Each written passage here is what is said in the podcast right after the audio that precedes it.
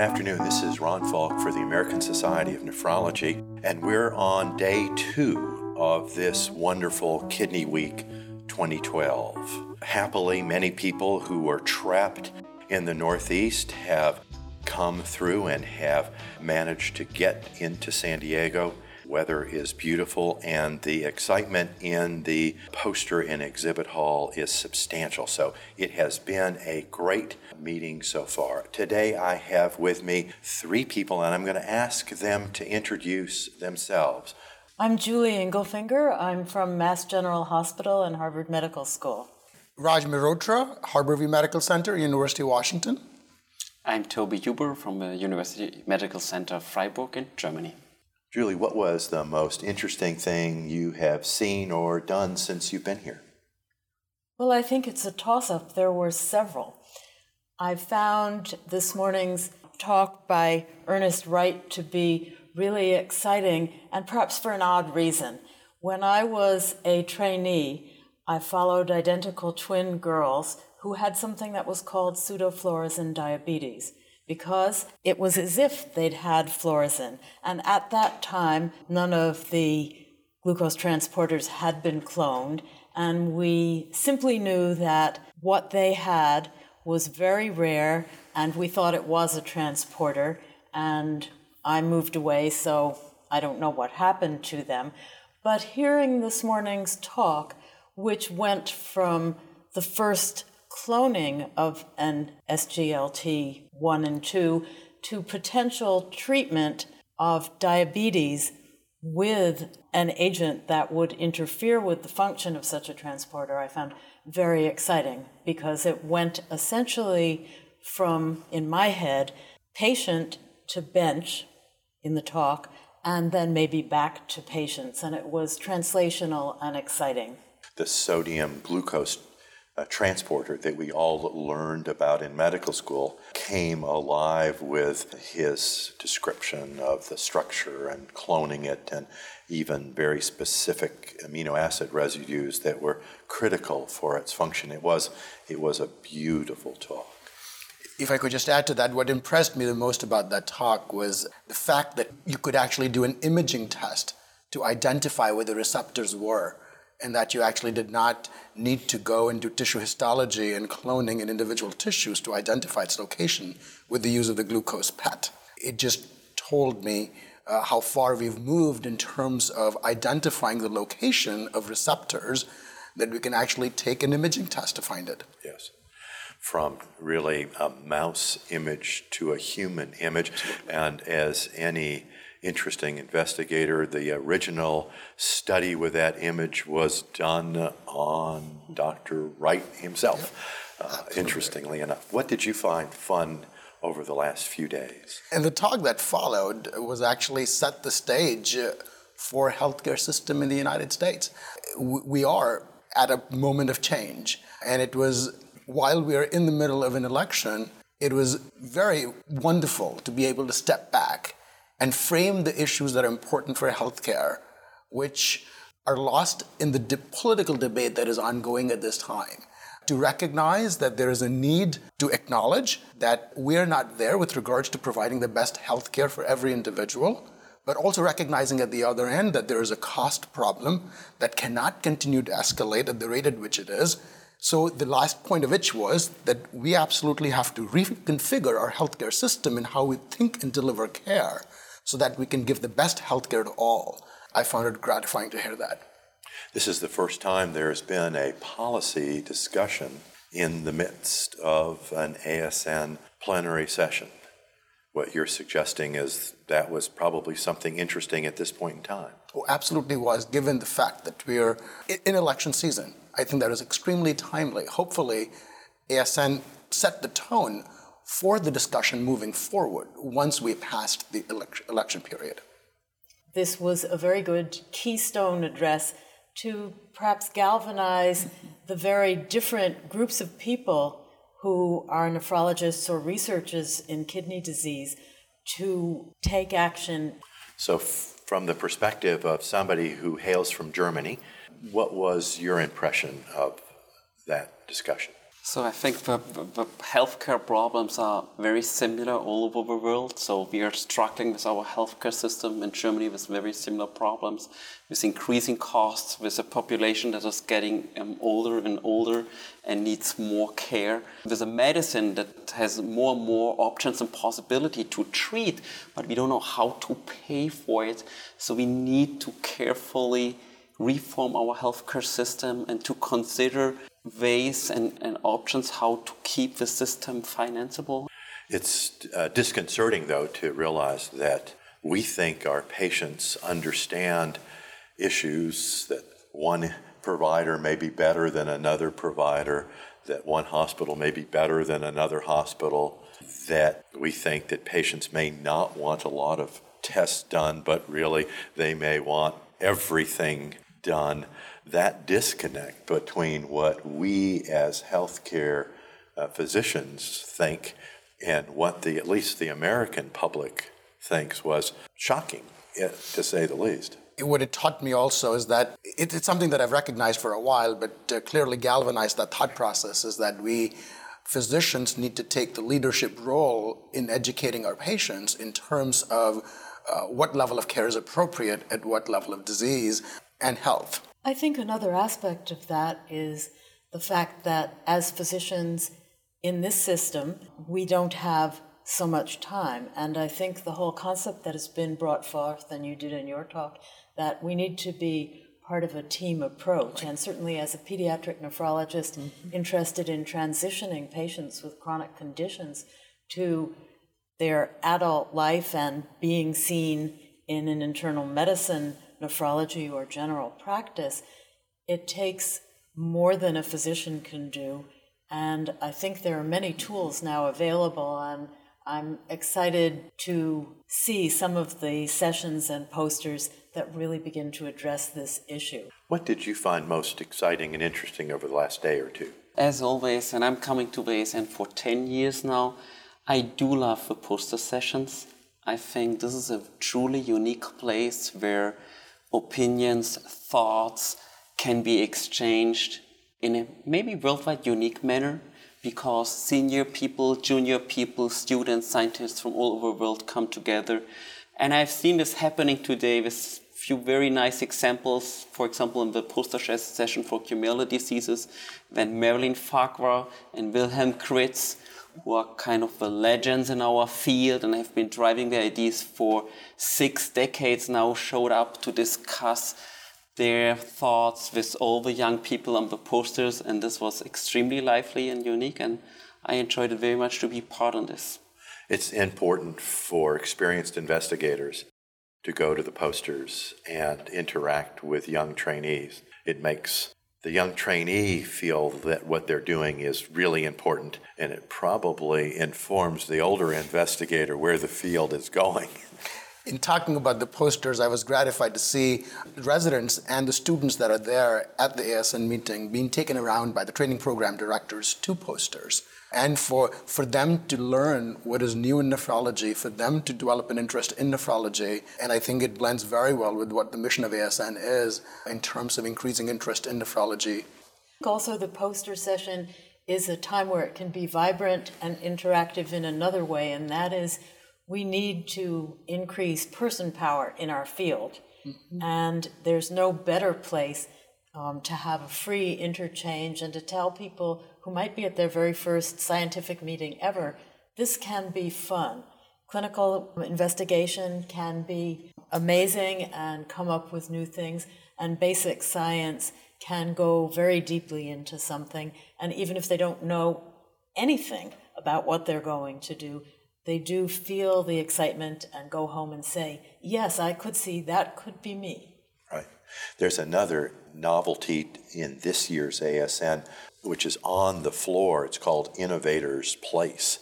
It's a, an environment that was separated from the rest of the exhibit hall by a blue tarps, but it was an environment where investigators who did not have FDA approval, primarily of devices, could show their wares and get interested people to help improve whatever they were showing. I'm hoping that Innovators Place continues to expand. ASN has been a place where a lot of those devices are hidden in hotel suites and don't actually get on the floor. But the more and more of those that are available for us to look at, the better. Is there a plan to have a chat room on the ASN website where the innovators who were in Innovator Place and ones who um, apply in some way can be there so that people can get together as a social media? Wouldn't that be good? It could continue all year. Sounds like a great idea, especially since Adrienne Lee, our director of communications, loves social media. This would give yet another offering. I tweeted for the first time about a session yesterday. Really? Yes, I thought the cystinosis session was wonderful because it started with a very nice history from Bill Gahl, who spent much of his professional career studying cystinosis and following people from early childhood to middle age, some of them, and also has done basic research, followed by a wonderful talk about the cloning of cystinosin, and then another talk about the partnering of cystinosin and signaling of cystinosin with other entities and the mouse model and different strategies to cure the disease with transplantation. Whether that works or not is a question. It seems to work in part in the mouse. But the exciting part of that is it went from something a long time ago to heading towards a cure.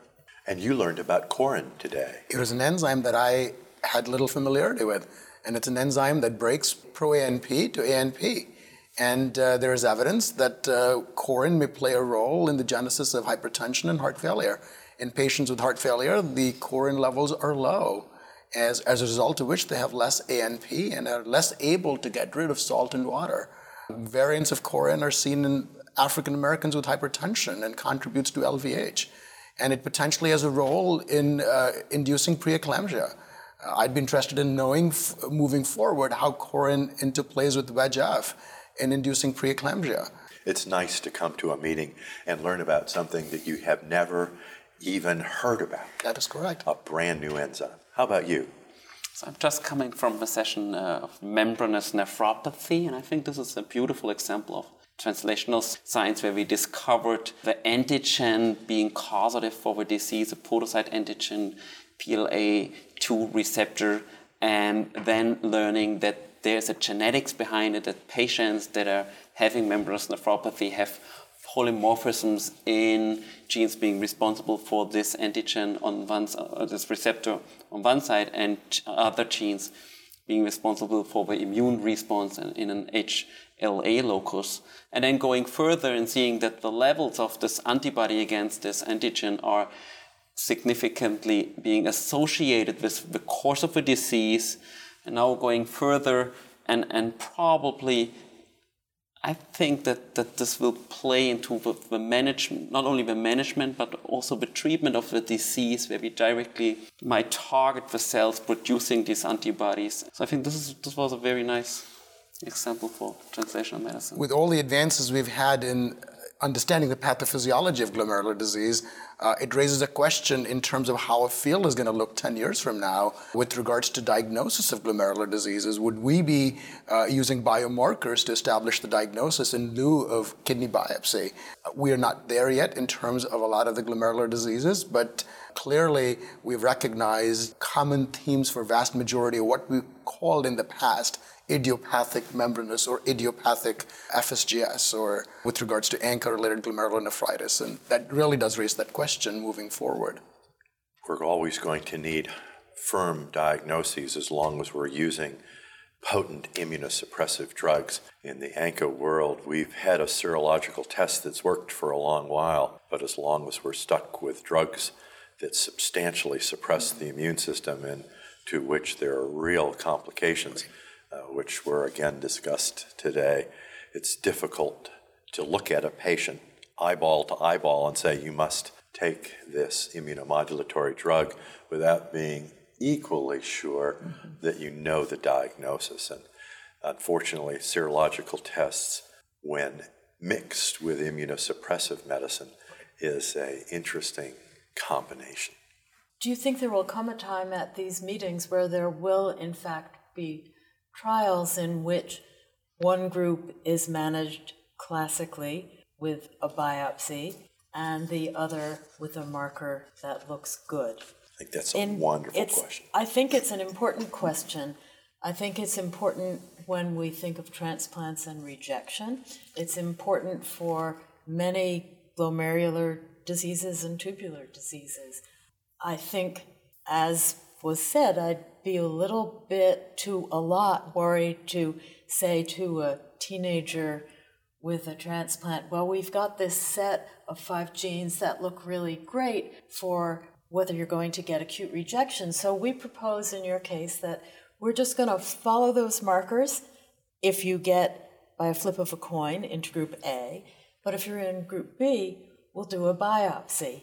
And then we'll see how everybody in this study does in 10 years. But the biomarker has to be carefully standardized, it has to be reproducible, it has to have been tested in multiple parts of the world.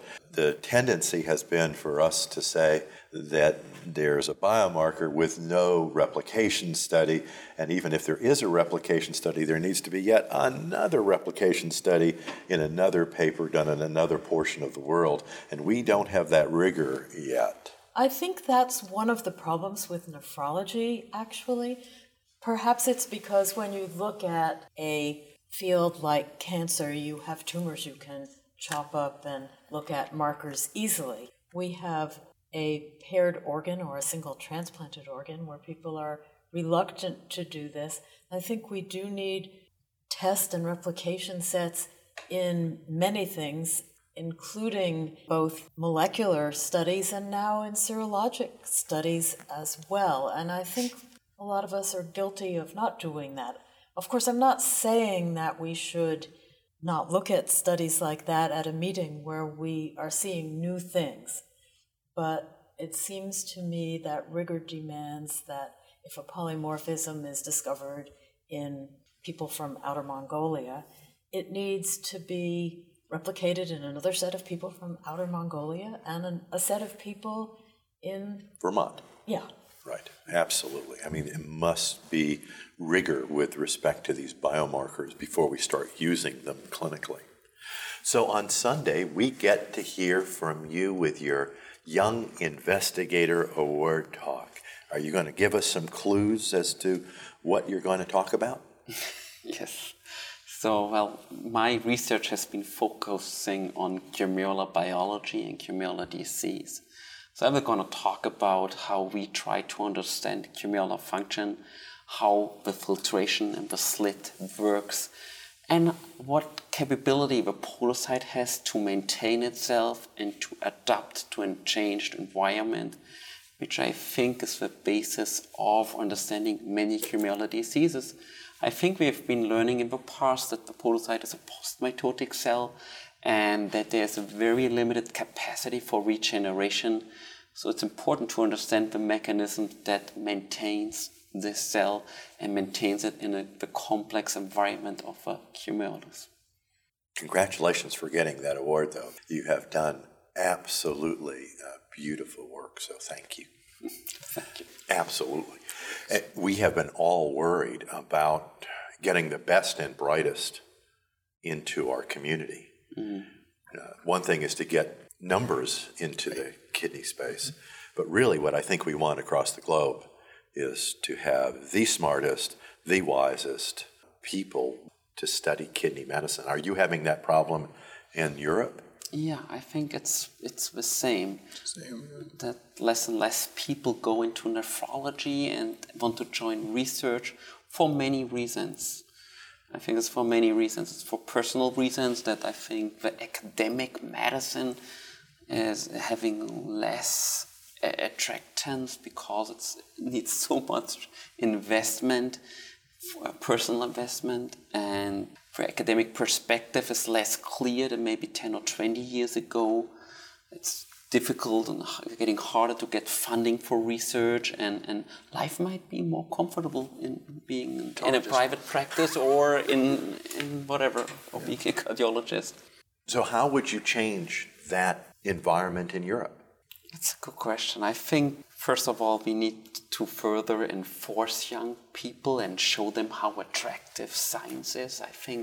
And that's something that we can learn at the ASN meeting. It's a real fun place and it's an arena for innovation and creativity. And I think nothing can substitute research. And there should be also being a perspective for young people who go into science, where can their personal way lead?